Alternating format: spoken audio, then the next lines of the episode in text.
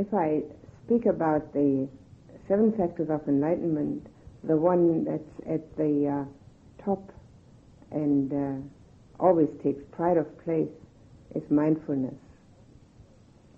And so I think it might be appropriate to talk about it because it concerns our everyday living.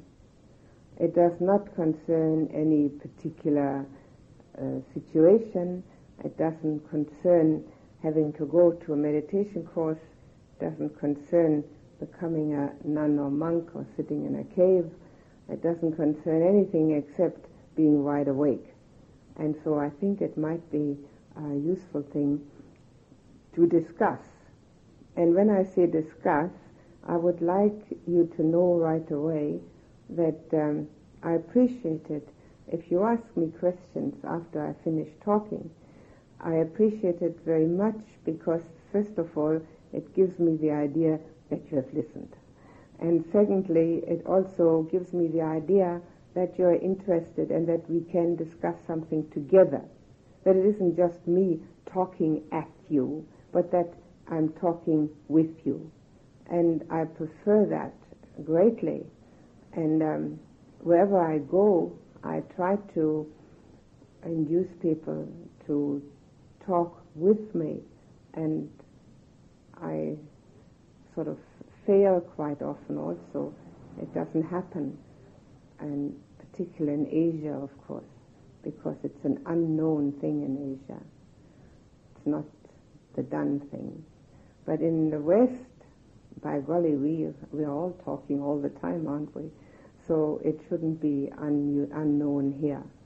So after I've said what my piece, what I want to say, please see whether you have something to add to it, subtract from it, argue about it, discuss, question, and so forth. The Buddha said about mindfulness this thing. He said,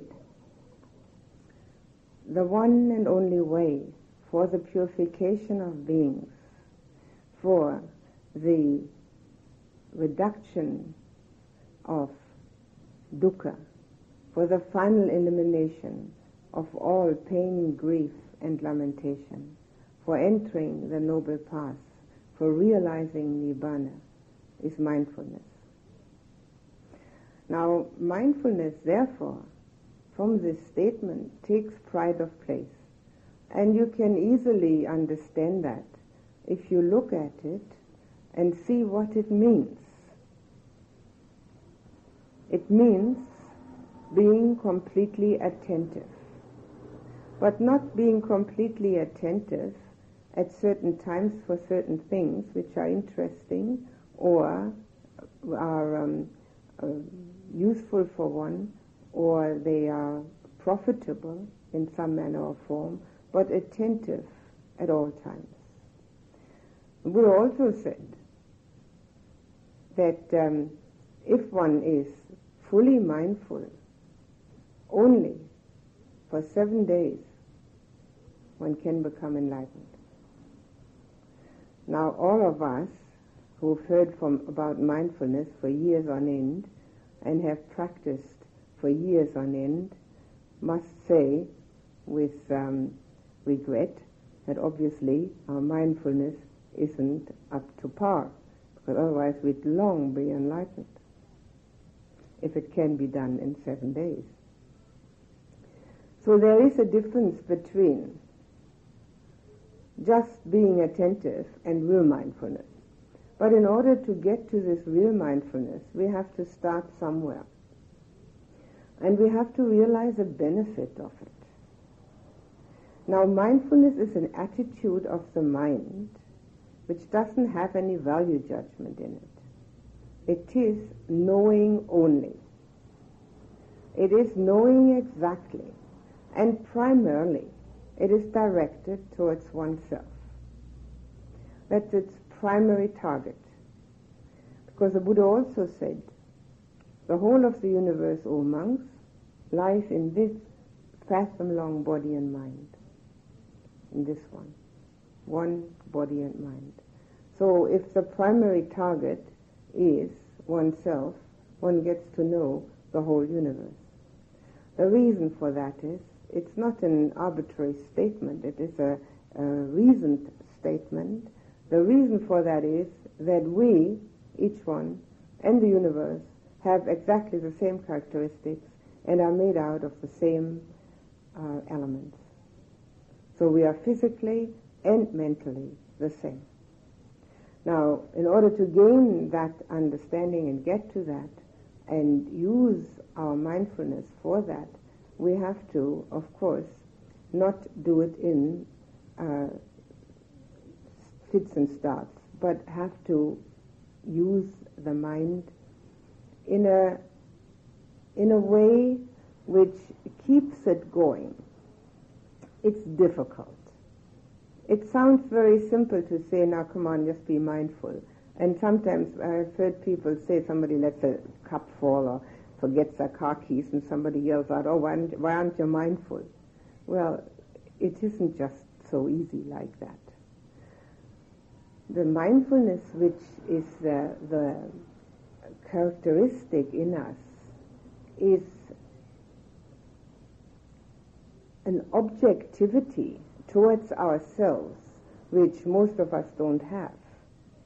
An objectivity of watching ourselves as if we were a spectator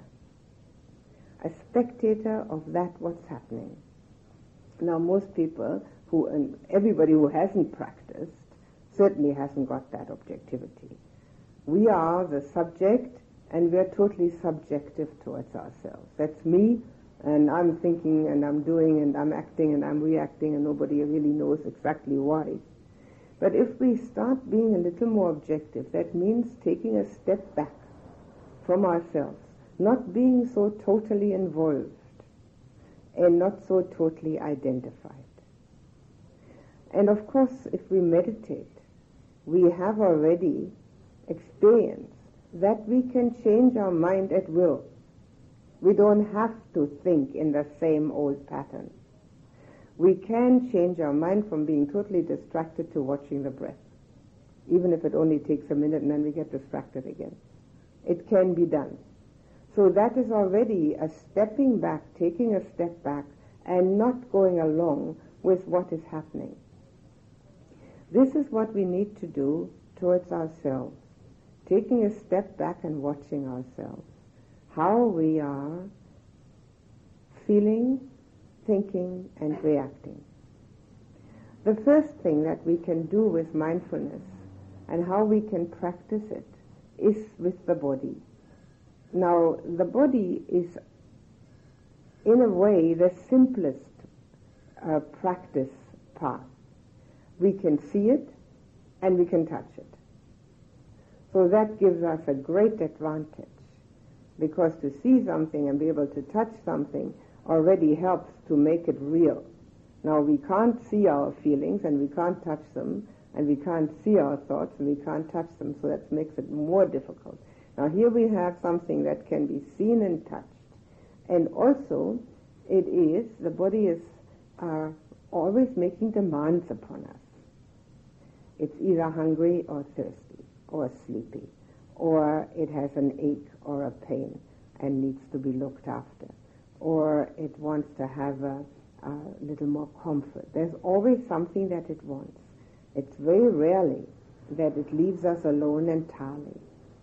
So there, if we take an objective stance towards that body, we don't even have to comply with all those demands.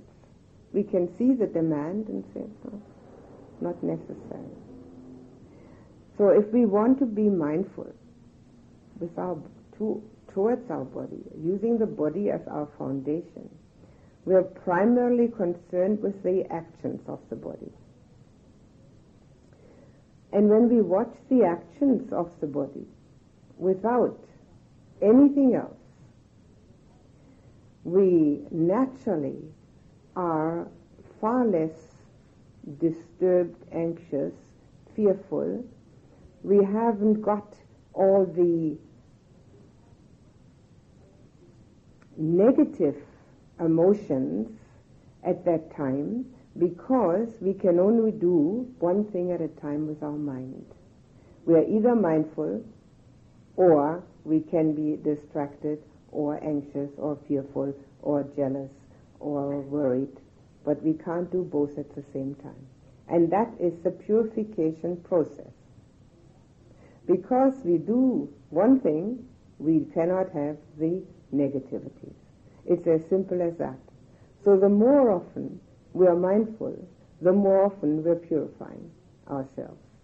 And purification is the secret of the spiritual path.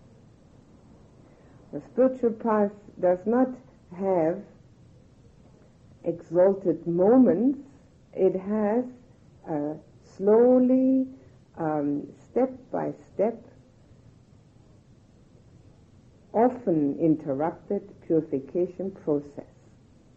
And the purification of mind and heart brings with it the clarity and the lack of greed and hate, which in the end brings the complete letting go of all dukkha.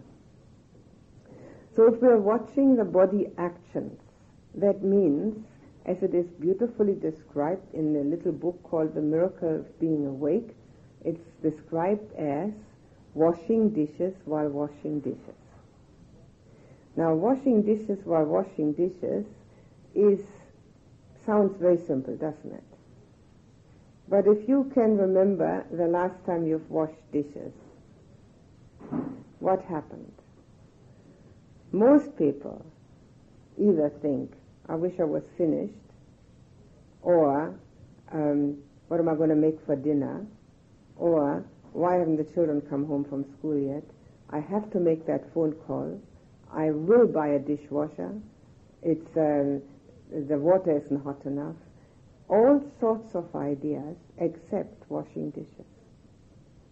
It's a boring and monotonous physical action, and so most people try to entertain themselves by thinking about something else and never realize that that's what they're doing. But washing dishes while washing dishes means being attentive to the movement of the hand, to the movement as it washes, to the movement as it puts the dish aside, to the movement as it brings out another one. That is the washing dishes while washing dishes. And if you would like to try it, you will realize immediately that it's extremely calming and soothing, because one cannot be worried or hopeful, uneasy, anxious about anything while one is paying attention to what one's doing with one's hands. One does break less dishes, but that may not be so important in an affluent society. By the same token as washing dishes while washing dishes, this works for everything else we do. Walking from the house to the shop, while walking along the sidewalk from the house to the corner shop, the mind goes berserk trying to figure out what to buy, and trying to maybe also figure out whether it's going to be available, and what to do if it isn't, and worrying about getting back in time because somebody else was going to come.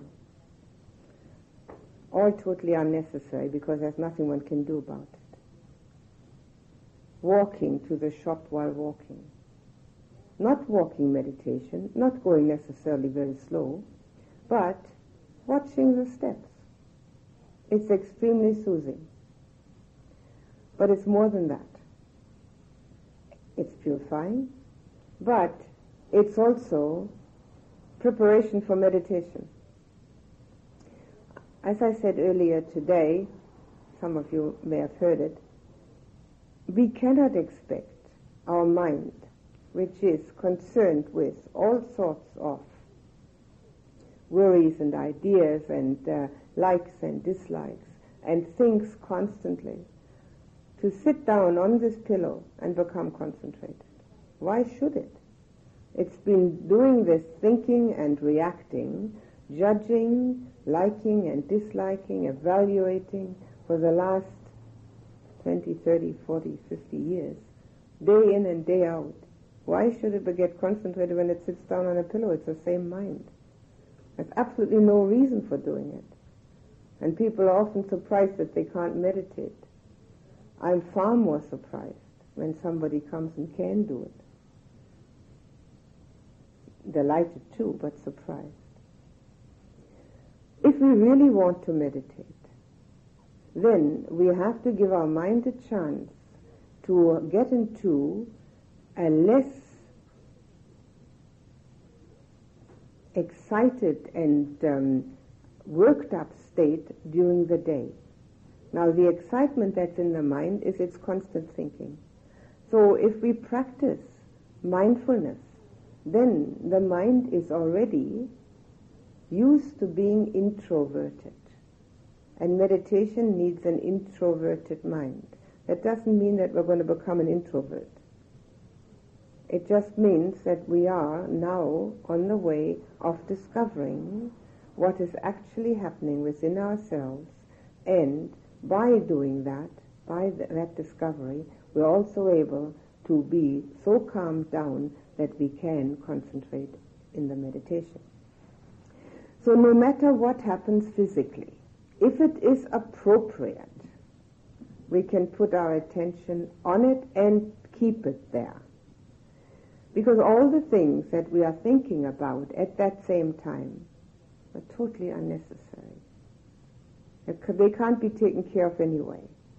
But if we now would like to make some plans or think about something, all right then, sit down and think about it and become aware of the fact that we're thinking. And become aware of the fact that we're thinking means that we're stepping back from it, do not identify with it, but just realize that there's a thinking process going on, which means that we're far less identified with it, far less involved with it, and have therefore a chance to have a much clearer way of thinking, rather than believing that these thoughts are me and have to have a profit margin for me. I must get something out of it. Most people are constantly concerned with getting something, whatever it may be. The only way to really get what one wants is to keep on letting go of this ego concern, this me concern, and see things more clearly. And then everything falls into place. So thinking is another possibility of putting our mindfulness and attention on. And by stepping back and realizing now is the thinking process, then we have a chance also to have an introspective attitude towards that thinking.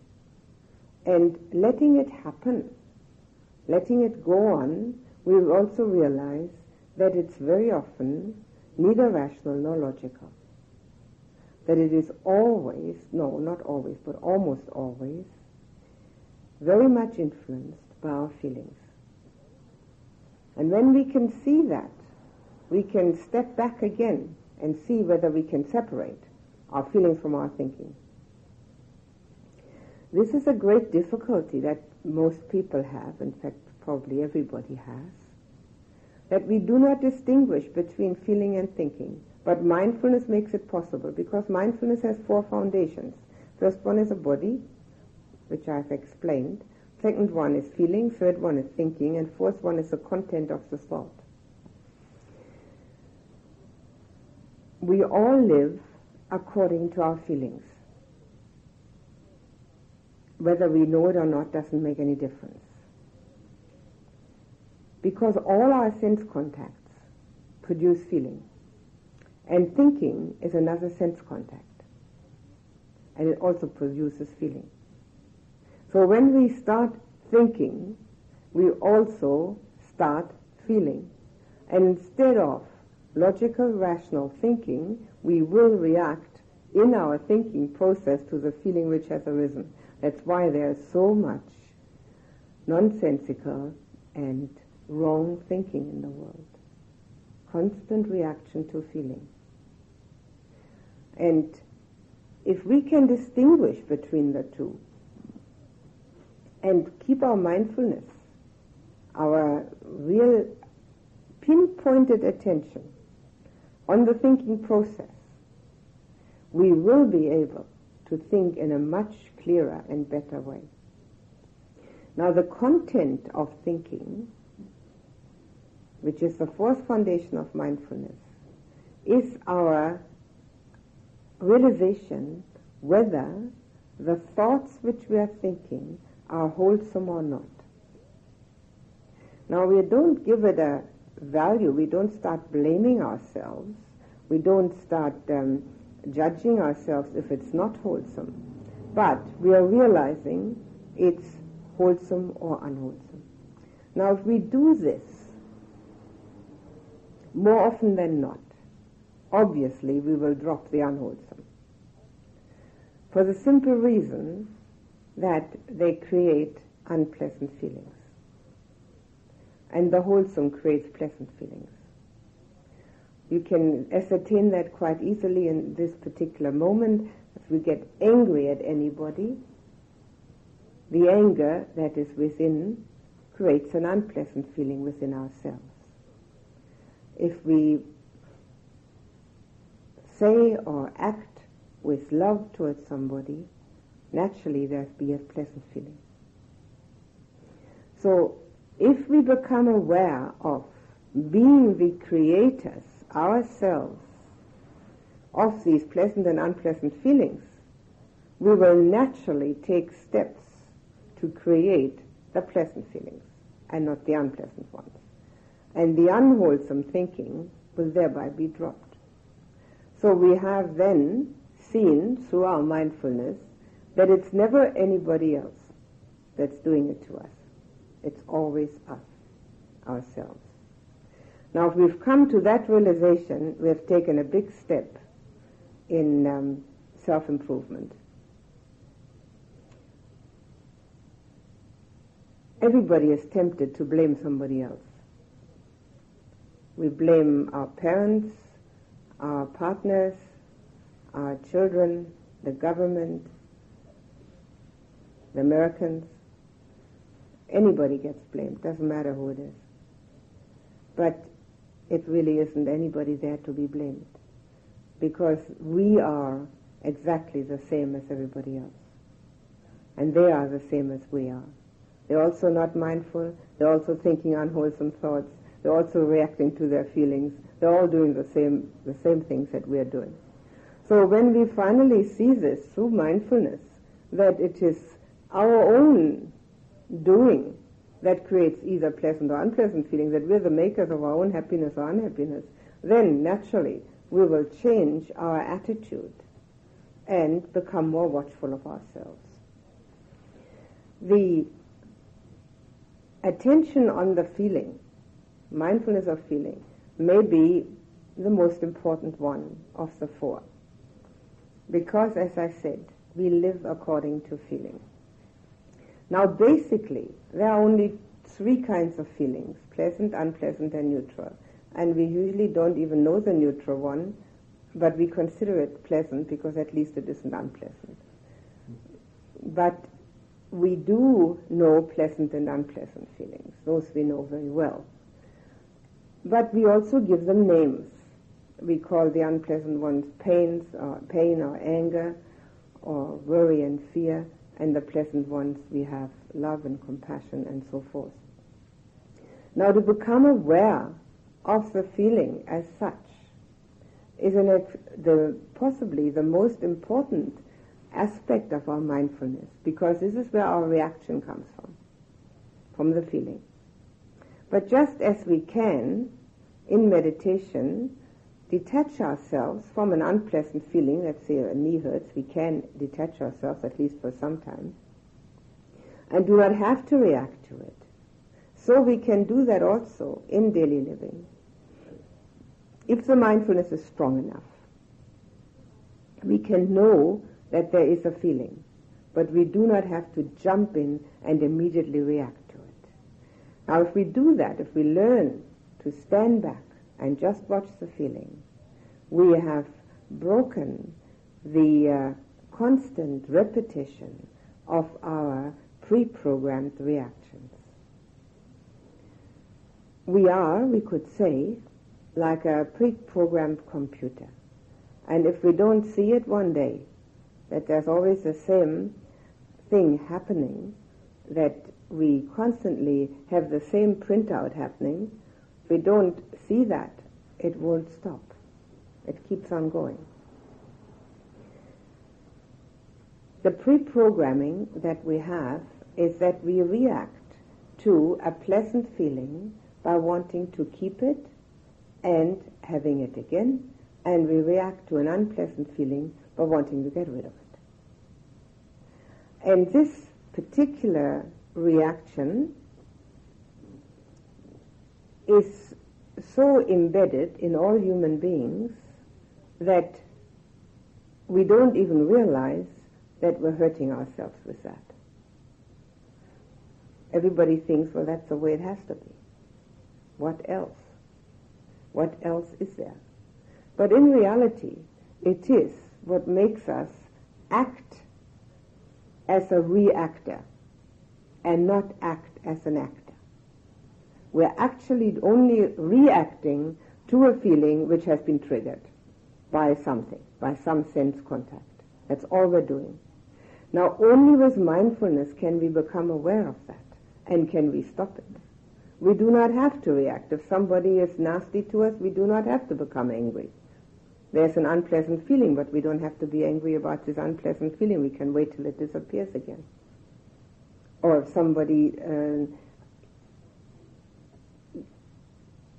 makes us angry in some way, we can watch that arising, but we do not have to identify with it. We can let it cease again. This is only possible if we're watching ourselves very carefully. It's only possible if we're using mindfulness, this self-watching. And when we lose the mindfulness, which everybody does, to realize that we've lost it. Now, meditation teaches mindfulness. But it can't do that unless we also help it along by using mindfulness in our daily life. It has utilitarian purposes, mindfulness. If we don't forget anything, if we do our work with mindfulness, it's efficient, it's quick, it's no bother to anyone, it's not no hardship. We do not become tense or overworked, but we just keep on being mindful, watching everything. These are the utilitarian purposes. The spiritual advantages are that we cannot have any defilements arising at the time of being mindful.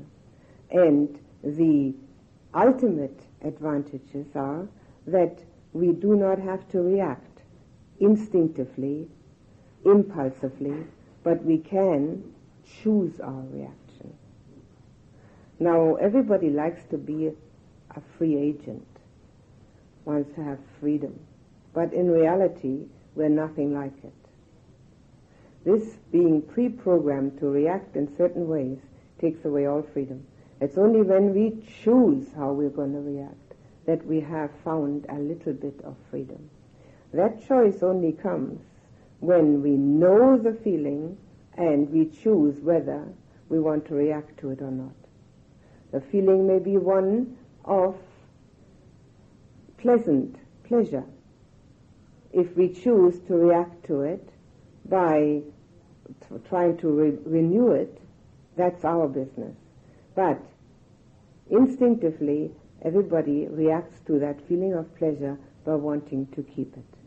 And since we can't keep anything, there's never satisfaction. There's nothing that we can ever keep. Everything arises and ceases. And all our pleasant feelings which arise from sense contacts are necessarily short-lived, because otherwise they would be very unpleasant.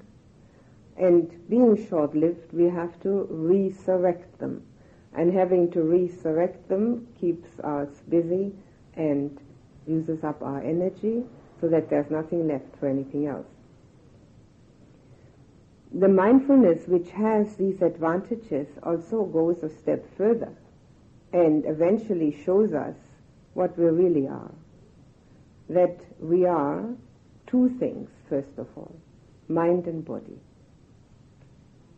Now, that sounds like a truism, but most people are under the impression that the whole thing is one blob together, but it isn't. There's mind, which is in charge, and there's body that follows. And most people are more concerned with body than they are with mind. Body naturally can be seen and touched and appears to be me. But in reality, it's nothing but a utilitarian manifestation which we need in the human realm. There are realms where it's not needed, a body, and it's much nicer there to meditate, I should think, because the body doesn't give any difficulties. But here, where we are constantly concerned with the body and do not pay attention to the fact that it's mind and body, that there are two. Now, with mindfulness, we can see that even walking. That when the mind says stand still, the body will stand still. When the mind says walk, it will walk. But the body can't say anything like that. It's always the mind. So through being mindful, we get that first insight into ourselves, which is an important step, because at that time, when we realize that there is mind, and that mind is in charge, it will be a next logical step to realize that the mind has to be looked after. And when we see how the mind operates, the next insight which we will gain will be arising and ceasing. We will see that everything that we think, everything that we feel, cannot be kept. It cannot be hung on to. It arises and it disappears. And we cannot even remember. We cannot remember what we felt 10 minutes ago. Never mind 10 years ago. Just even 10 minutes ago. We can't know what we felt. We don't even know usually what we're feeling right now. Never mind what we felt 5 minutes ago. So this particular aspect of ourselves, that nothing can be hung on to, nothing can be said, this is really now, here, that's where I am at, this is me. Although people try to describe themselves in all different terms and ways, if you use mindfulness, you will see immediately that it is all coming and going, coming and going. And as we see that it's coming and going, we become objective towards it. We no longer believe this so strongly that this is me. Because it is coming and going and coming and going. So in which part of this coming and going, of the thoughts, of the feelings, in which part of it is embedded the me? Now often people who have practiced will then say, well, I must be the one that's observing that. I must be the observer of it all. That must be me, because obviously I can't be the thoughts that are coming and going, and I can't be the feelings that are coming and going, and I cannot be the body that is changing constantly, so I must be the one that's observing. So when one has that as an idea, and that many people have that as an idea, then one has to watch the observer and see whether this observer is constantly there. Naturally, he's not, because mindfulness disappears all the time. So where's the me disappeared to? Because observing is the mindfulness. So with that inquiry, we get a better idea of what the Buddha talked about when he talked about that the characteristics of existence are impermanence, non-satisfactoriness, and non-self. And that is the entering the noble path. The purification process is obvious. Not having any dukkha is obvious because we can't have two things at the same time. And entering the Noble Path is coming to grips with the characteristics of existence. There is another aspect of mindfulness which is also very useful, and I'll mention it right away. I've been talking about interior mindfulness, but there's also an aspect which is external mindfulness. We can have mindfulness about and directed towards the happenings around us, but this has to be totally objective. When we see other people, we can have mindfulness and we can understand what their motivations are, but it's not a judgment making. It is only in trying to understand what motivates them, how they operate, how we are the same, how we are so similar. This is very helpful because it can act as a mirror for ourselves, because we can only see in others what we have already seen in ourselves. It acts as a mirror, but that mirror does not show anything that is unknown to us. As we become more mindful of ourselves and expand our knowledge about ourselves, then we will expand the knowledge about others. We can be mindful of our natural surroundings. We can see the craving to exist in trees and flowers and bushes. We can see birth and death in all nature around us. We can see how there are living plants and dying plants. We can see the craving in the animals around us, how they maybe kill other animals or crave to be fed. And we can always, as we see it, refer that to ourselves, that there is not only a connection but there's a total similarity. All that exists has the same characteristics and the same elements. Now, with that attention externally, again we will learn also a lessening of our separation. No longer this isolation of each person and this isolation from person to natural surrounding, but we will feel integrated with it because we can see they're the same as we are. The tree has as much craving to exist as we have. It grows and has this growing process and dying process just as we have. This internal and external mindfulness can be practiced under all circumstances. Washing dishes, sitting in an office, sweeping a floor, pulling weeds in a garden, bringing up children, it doesn't matter what one does. Full attention to physical action, feeling, thinking, and content of thinking. And by the same token, on the outer surroundings. There's one other aspect which goes together with mindfulness. And I will mention it and tell you about it. It's important. It's because we won't see each other so much. I'm putting an awful lot all into 45 minutes. It is called clear comprehension. And the Buddha always mentions it together with mindfulness. Not always, but very often. Sati sampajañña. The two go together. Mindfulness is the knowing. Mindfulness is the pinpointed attention to what's actually happening. And clear comprehension is the evaluation. Now, clear comprehension has four parts. And it is the evaluation of what we ourselves do.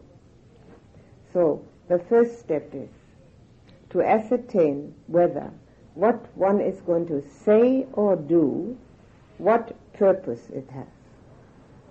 Now, if we do that in the first instance, a lot of our talking will already be eliminated, because we talk a lot without purpose. But we have to ascertain what purpose am I pursuing in this action or in this speech that I have in mind. Then the next thing is to ascertain whether, for the purpose I have in mind, what I want to do, if it's the most skillful means to get that purpose, to accomplish that purpose. Am I using the most skillful means? The next step is to ascertain whether those means are within the Dhamma, within wholesomeness, within righteousness. The end does not justify the means. It never has and never will. We often try to think that way because it seems convenient, but it doesn't work. So the means have to be within the Dhamma. And then if everything seems okay, then we go ahead and say or do, and in the end we find out, we inquire whether the purpose I had in mind was actually accomplished. And if not, why not? Obviously that slows one's reactions down. And it slows down one's whole complex of activity. Slowing down one's complex of activity is a very wholesome thing to do, because it makes it possible to see what is important and what isn't. So many people are so caught up in so many activities that they can no longer figure out what is important and what isn't. It's just got to be done. But if we use this clear comprehension and check it as a guideline against that, what we're doing and what we're saying, and particularly how we're spending our day, then we will have a very exact understanding whether we're using the time we have in this lifetime in the most profitable manner. The lifetime is quite short. Even though when one is very young, it seems to be a long, long time. I know when teenagers, when they're 12, they'd rather say they're already 13, and because they can't wait. It seems such a long time. But as one grows older, one realizes one has very little time. And also, one has no guarantee that one is going to live till 60 or 70 or 80 years of age. Some people do and some don't. So actually, the only time we really have is each moment, each day. And if we use this guideline of clear comprehension for each day, we have a certainty that we're using our time to the best advantage. And with that certainty comes confidence. And with that confidence comes a calm mind which can meditate. The Buddha said that we have to have comfort in body and mind. We have to be comfortable in body and mind in order to meditate. So we can't be having terrible pains in the body is not conducive to meditation naturally, but having pains in the mind is also not conducive to meditation. Although people who have pain in the mind sometimes come and meditate in order to get rid of the pain, but it doesn't quite work that way. It is much better if we can use our daily living in such a way that it is conducive to a spiritual growth and maturing. And as we do that, the mind will naturally become calm, because it is confident that it is acting in its best interest. And as it is doing that, which has many aspects, which are doing things for others and many other things like that, as we do that, the meditation will pick up And as the meditation will pick up, our mindfulness and everyday living will pick up. They too both have to help each other. Naturally, in the meditation, we try to be mindful because it is called that even, anapanasati, mindfulness of in-breath, out-breath.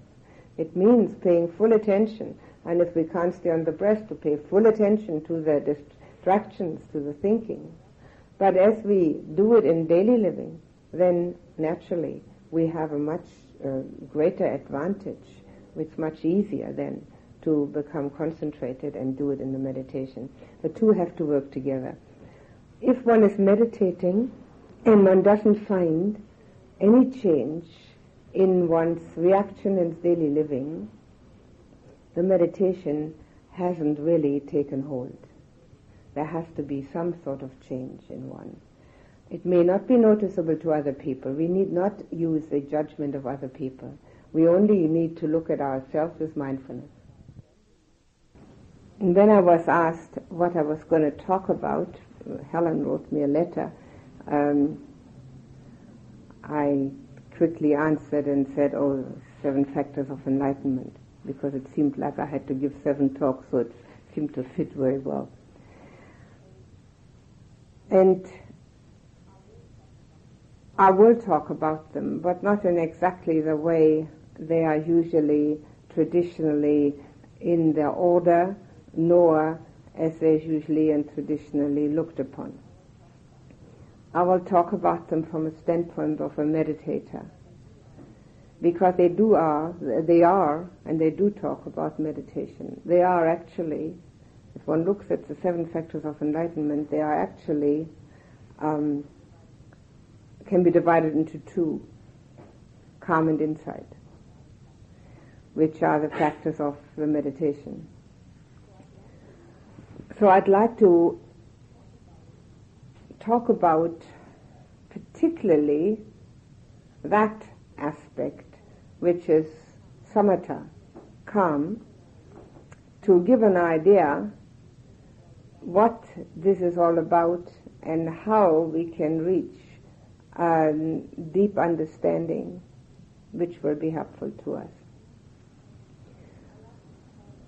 I like to call it, and I'm not unique in that aspect, a change of consciousness. And in this case, consciousness, awareness, what we are aware of, how we perceive. Now, we all know the ordinary consciousness that we run around with every day, that we have to catch a bus and go to work and go shopping and get worried whether we're going to be late, and dislike when people do not comply with our wishes. And that kind of consciousness is well known to everybody, and we are probably moved to practice some spiritual path because that particular consciousness is not very satisfactory. It doesn't give any great contentment, it doesn't give any joy. It's a kind of utilitarian consciousness with which we have to do our duties and responsibilities, which we sometimes think are overriding everything else. Then, of course, we do know a different consciousness. For instance, when one falls in love, that's a different consciousness. Hope everybody's done it once or twice, so they know exactly what I'm saying. Then there's a different consciousness when one has a new baby, particularly for the mother. There's a different feeling.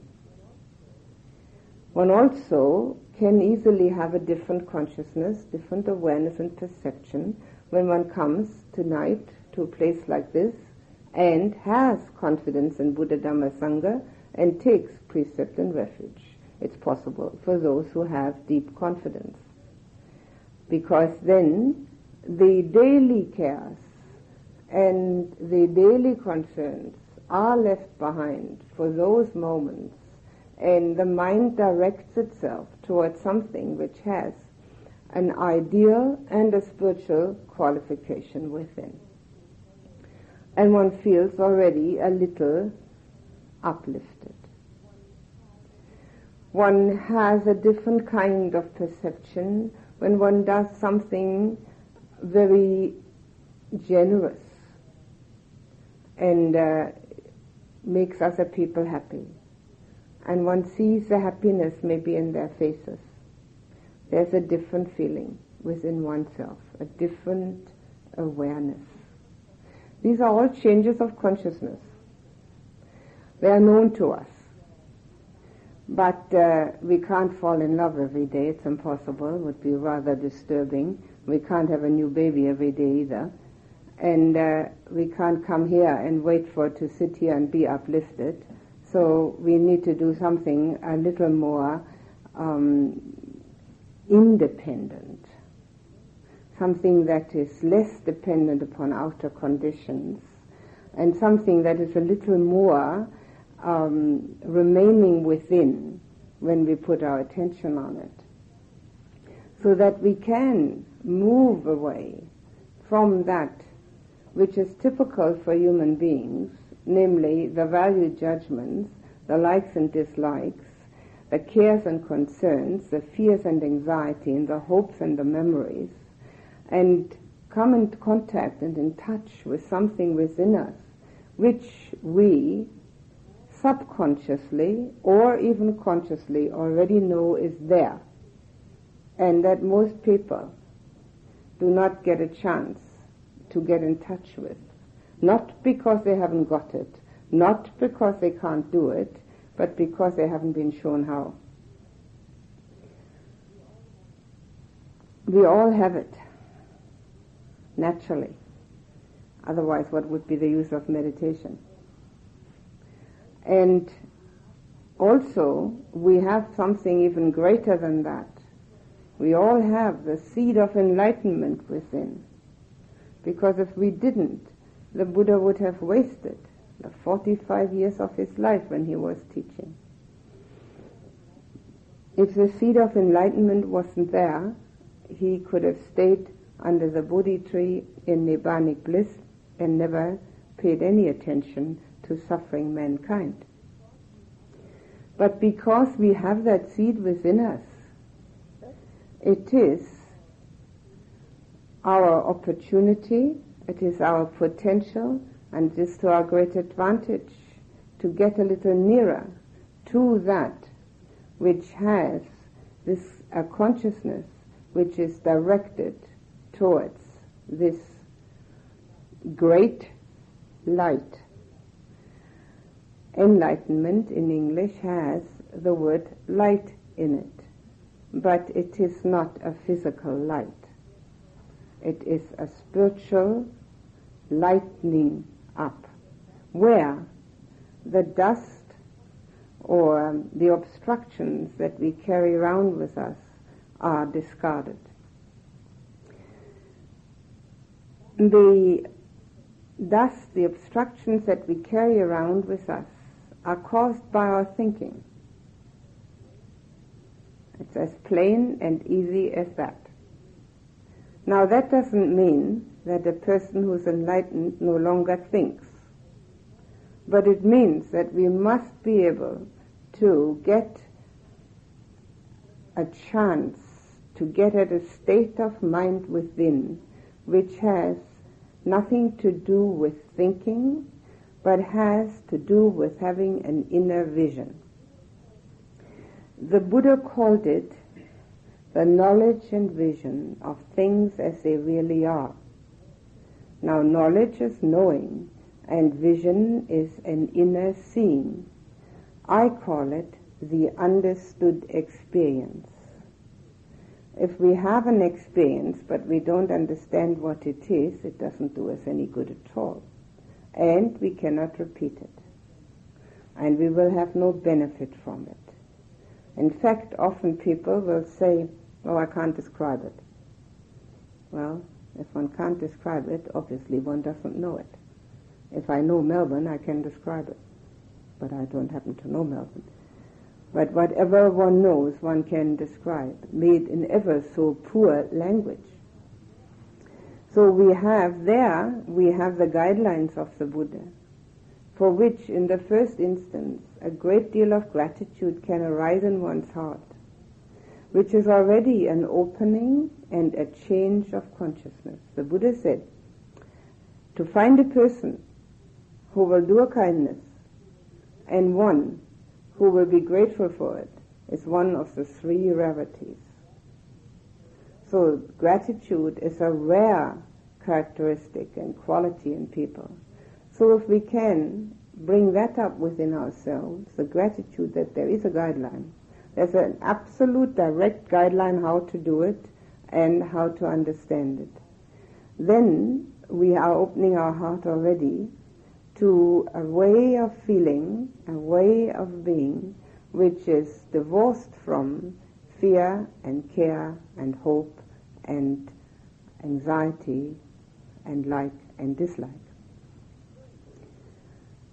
Then, as we do that and have a possibility for meditation practice, it is not so difficult to come to a state of concentration in meditation where the thinking is no longer happening. Most people can reach a state of being concentrated on a meditation subject for some time without too great difficulties. In the beginning it seems very difficult, but after some time it is quite possible. Now when this happens, that it is no longer necessary to have the thinking of the mind going on back and forth, we come to a state of purity. And the mind doesn't think. It goes back to its original quality of purity. A mind that doesn't think experiences. Don't think that this is a blank mind. A blank mind would be a mind which has degenerated to being what we call a vegetable. It's not blank. It is a mind which is experiencing what is happening. And this experience that the mind has is getting back to its or down to its original nature. Original nature of the mind is purity. When we experience that even for half a second, or even less than half a second, we have a personal entry into knowing that there is the possibility within us to have a different kind of consciousness. And at that moment, we will first of all be quite eager to meditate, which most people who have not had that experience are not, understandably so, because it's inconvenient and uncomfortable and takes time. And not only that, but we get a glimpse of a different reality.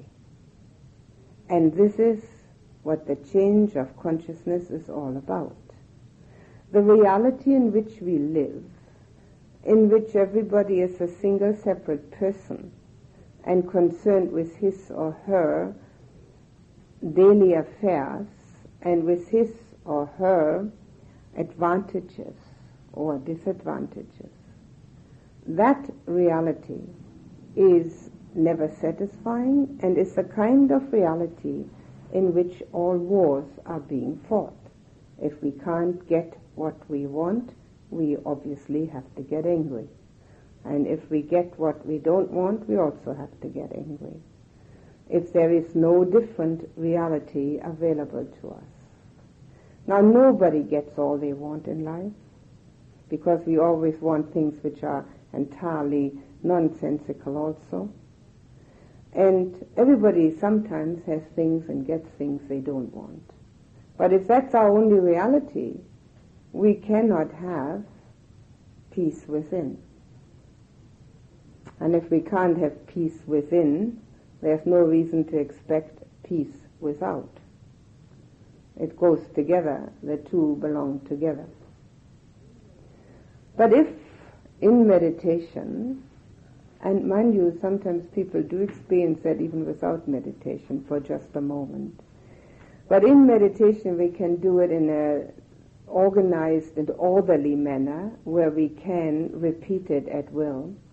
And when in meditation we come to a point where we can experience the mind in a different reality, one where there is nothing to disturb the mind, absolutely nothing.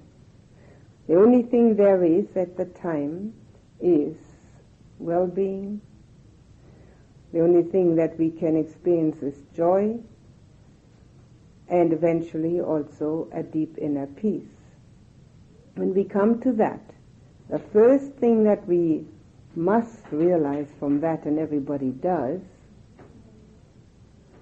is this is a much more desirable and much greater happiness and peace than we have ever been able to get through worldly conditions.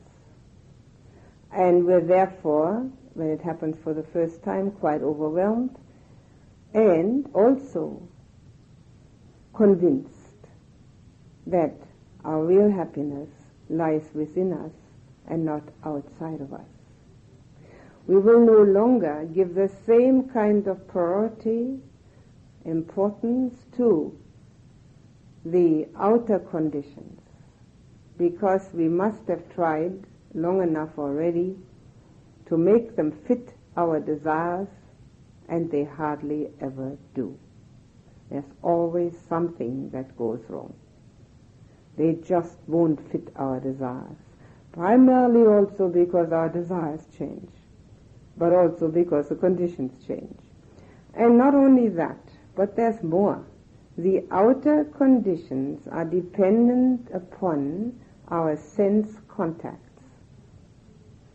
They depend upon our seeing something, hearing something, tasting something, touching, smelling, and thinking. And because of that, and because when the mind is not trained in the thinking process, we are dependent upon the conditions outside of us to be so that they will make us happy.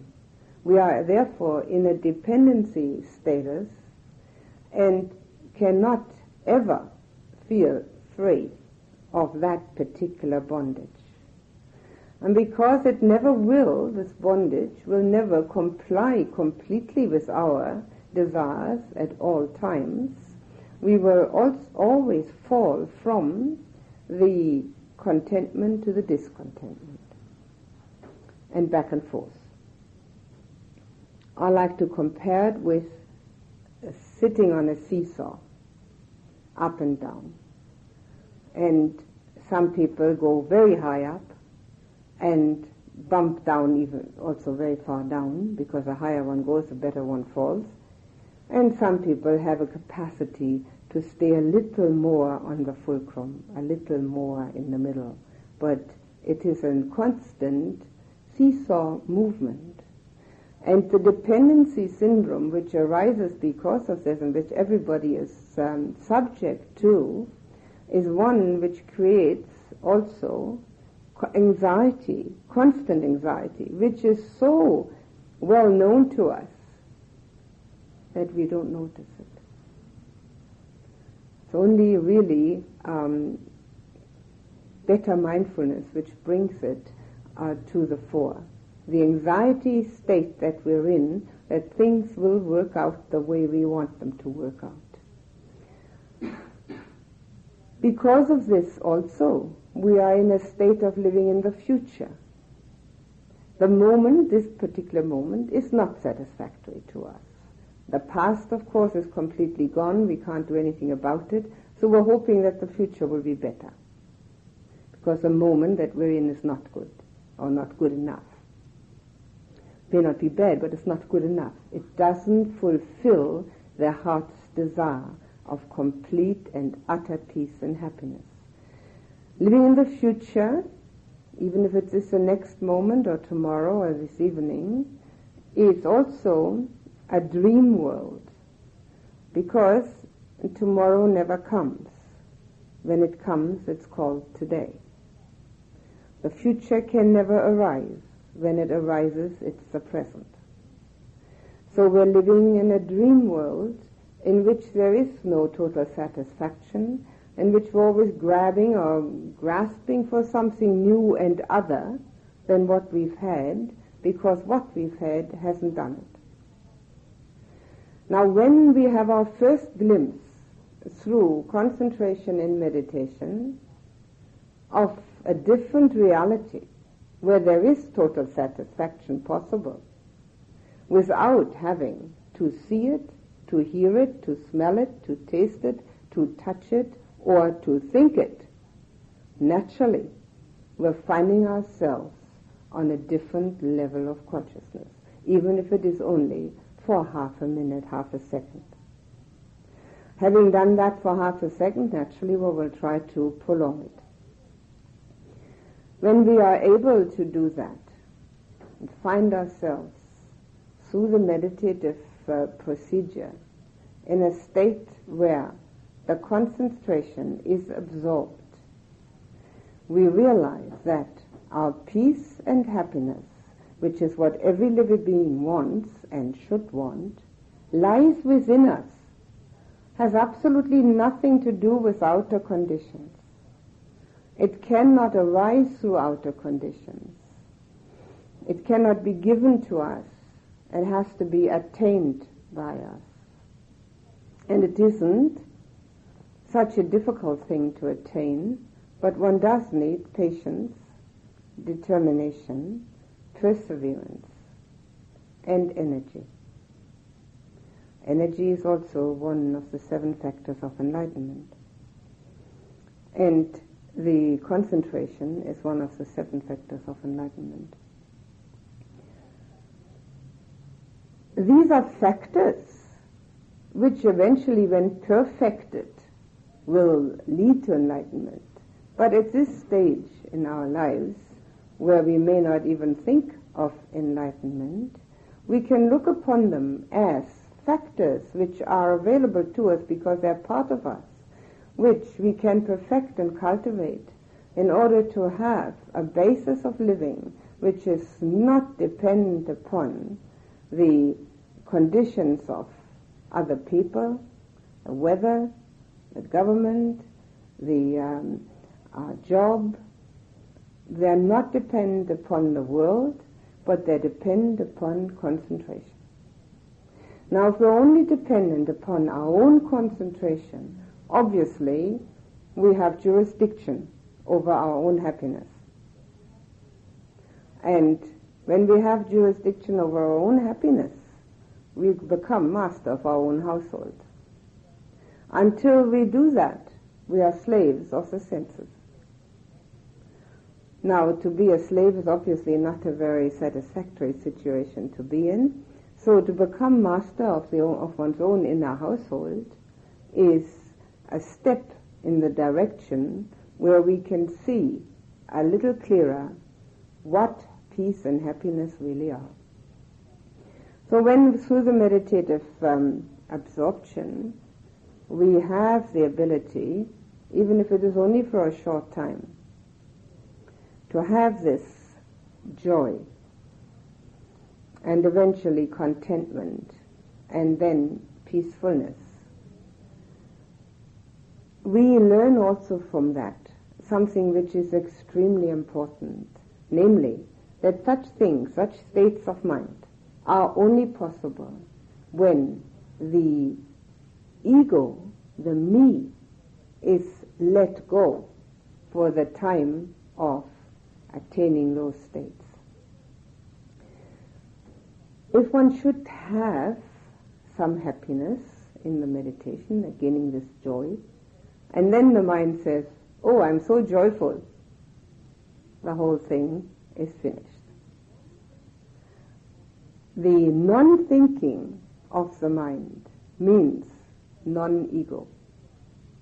Because only when we are thinking do we have an ego support. So if we're able to let go through our concentration efforts of this ego delusion, for the time of the concentration, I'm not talking about letting go of it forever, because that takes a little more than that. But just for the time of the concentration, letting go of that ego delusion, we will see from that quite clearly, from our own experience, that there's no other troublemaker in the whole world except this me and mine making. Until then, we may believe it, we may argue it, we may philosophize about it, we may psychologize it, whatever we want to do, but we don't know what it's all about. But then we do know. We've experienced it. We've experienced that, the dropping of it, because there's no other way to concentrate except letting it go, means that that deep inner joy can arise. And from that, we have gained a foothold in the essence of the Buddha's teaching. Now those are footholds which we gain, on which we can base then our investigation.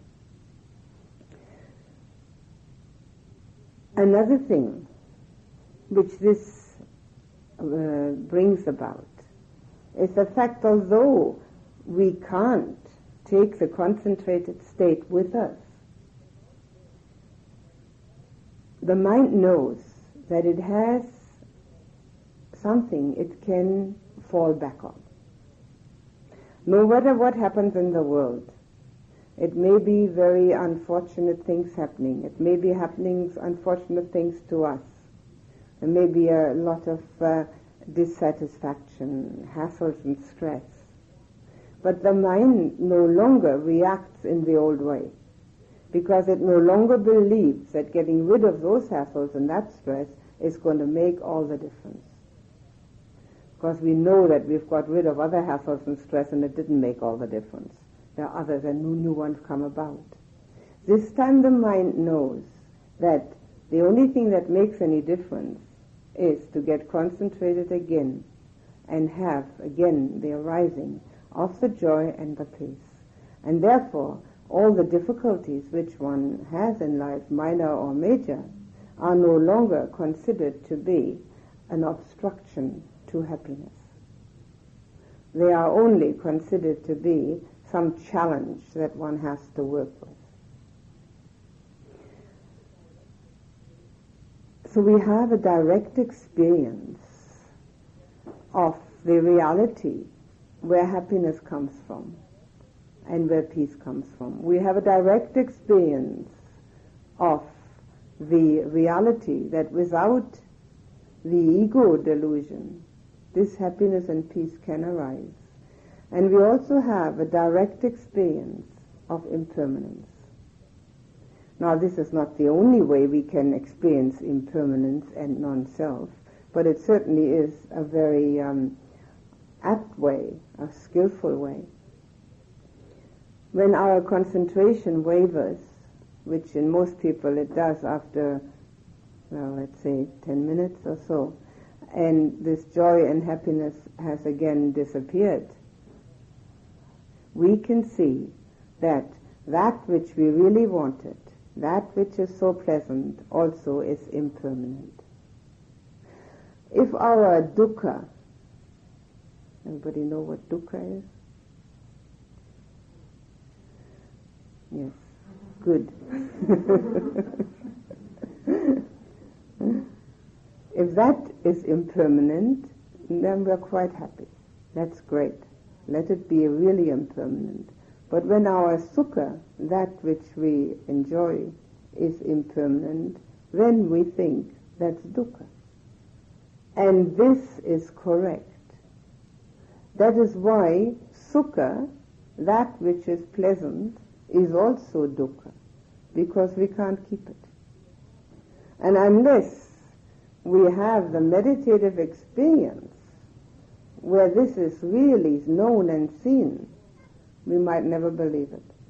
Or we might say, yes, yes, but it doesn't mean anything. And this is the injunction of the Buddha, not to believe anything he says, but to try it out, to give it enough benefit of the doubt, to try it out, and then verify it for oneself. Now, if we verify for ourselves that this pleasantness that has arisen, that which we really wanted, has already disappeared and is therefore just as impermanent as everything else, we may get an inkling of the fact what it means not to crave for existence. Because this is probably the most difficult aspect for all human beings, to make a change in that craving for existence, which is our wish for survival, to an understanding that all existing is dukkha. Now, it's a long step between seeing one's happiness disappear in meditation and letting go of the craving for existence, but we've got to start somewhere. This is the best possible point to start, because it is so obvious. It is so obviously true and right. There we got what we were looking for. We got some peace and happiness just by sitting down and closing our eyes. And then, bingo, gone it is. And we're right back where we were when we started, except for the fact that we have learned all those things that I have mentioned. We have learned the non-self has to be a reality at those times, that it's changeable, that there's no permanence to it, and that the mind, if it's done properly, taught and practiced rightly, can do it again and again. Now, that is not the only change of consciousness. Not only joy and happiness is the only possibility of change of consciousness. As a change of consciousness which brings about the peacefulness which is coupled with equanimity. Now, equanimity is one of the 7 factors of enlightenment. It is the highest possible emotion we can have, and I'll talk about it another time in more detail. But by the arising of that equanimity in the meditative process, we get an idea again what it means to have equanimity in daily life. And we can see that it is different from not getting excited. It has a different quality about it. It has a quality of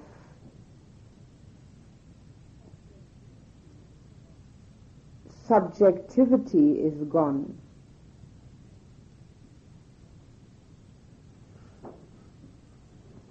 That's mine.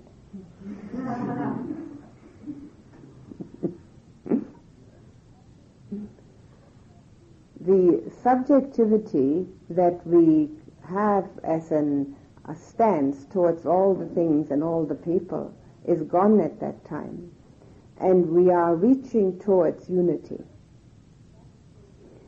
And because that state of mind at that time in the meditation reaches towards unity, we can gain access to states of mind that are space and consciousness infinite. Now, the words themselves are meaningless, but the experience is one where we are no longer under the illusion that we are a totally separate being,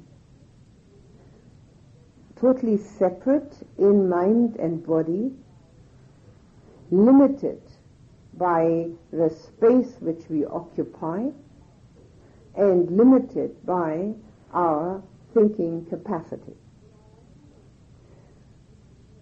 In our ordinary consciousness, obviously we are limited by the space that we occupy, and we are limited by what we can think about and what we do think about.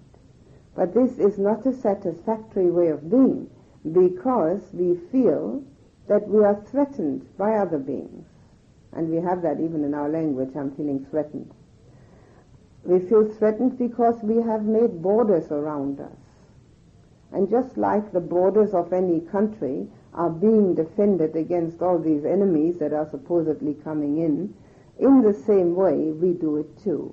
And it isn't that it is happening in the countries and that's why we're doing it. It's because we're doing it, that's why it's happening in all the countries. Because we are the countries. Each one of us is part of a country where this is happening. These are our borders, and they are our views and opinions as far as our mind is concerned, and our ego affirmation and identification, and the physical borders of this body. Now, this we call me and mine. And as we are concerned with keeping it intact, naturally, which is our craving for existence, we consider anyone who doesn't support that as a potential enemy. And although we don't say that, we act it out. We very often, practically all the time, resent and reject others who are apparently coming into our space. Just like countries resent and reject and fight others who come into their airspace or who come into their territorial waters or into their territory. And wherever we look, and have been looking for the past 50 years or so, we can see war on a grand or medium scale. And this war is generated because of our separation from each other. And this war we also generate within us because of our separation from each other. It is very difficult for an ordinary consciousness to see or to feel complete unity with other beings, especially those we don't particularly like.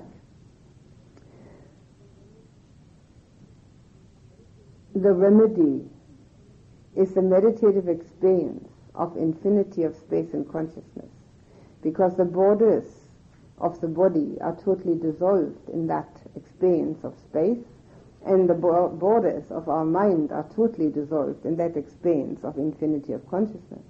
And what we experience is nothing but a consciousness, a space, which doesn't have particularly personalities in it, particularly not our own.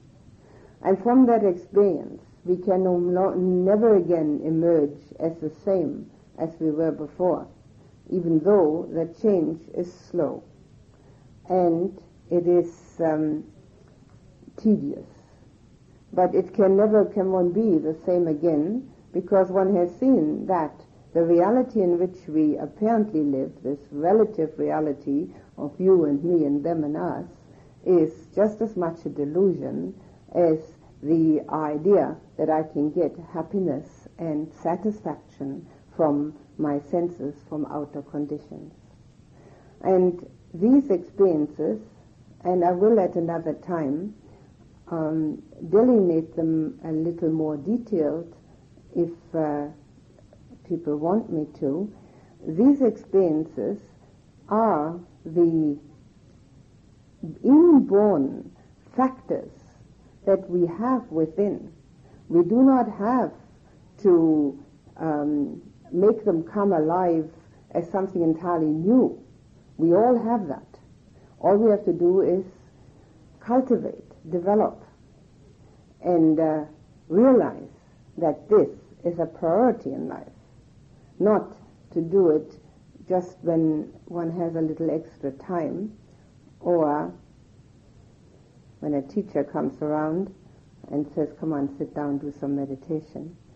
But to realize that this changes one's life to such an extent that one can never be the same again and can never have the same kinds of concerns again. That the world as we see it in our ordinary consciousness is so limited and so distorted that the unpleasantness, which is a factor in our world, is a natural outcome of that.